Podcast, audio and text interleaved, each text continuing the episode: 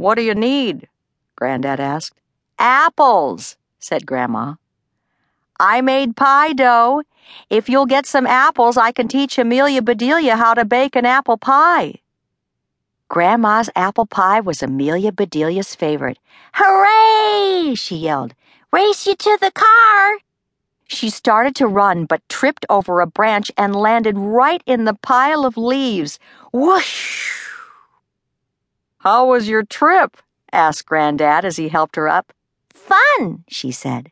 Fall is in the air and on the ground, too. Granddad smiled and said, Watch your step. Amelia Bedelia tried to watch her steps, but it made her dizzy to look down at her feet all the time.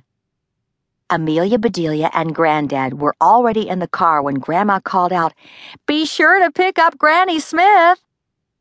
Who is Granny Smith? Is she helping us make the pie? Amelia Bedelia asked. You bet, Granddad said. We couldn't do it without her. Amelia Bedelia and Granddad drove out into the country. Your supermarket is far away, said Amelia Bedelia. We aren't going to the supermarket, said Granddad. We'll get our apples at the farmer's market.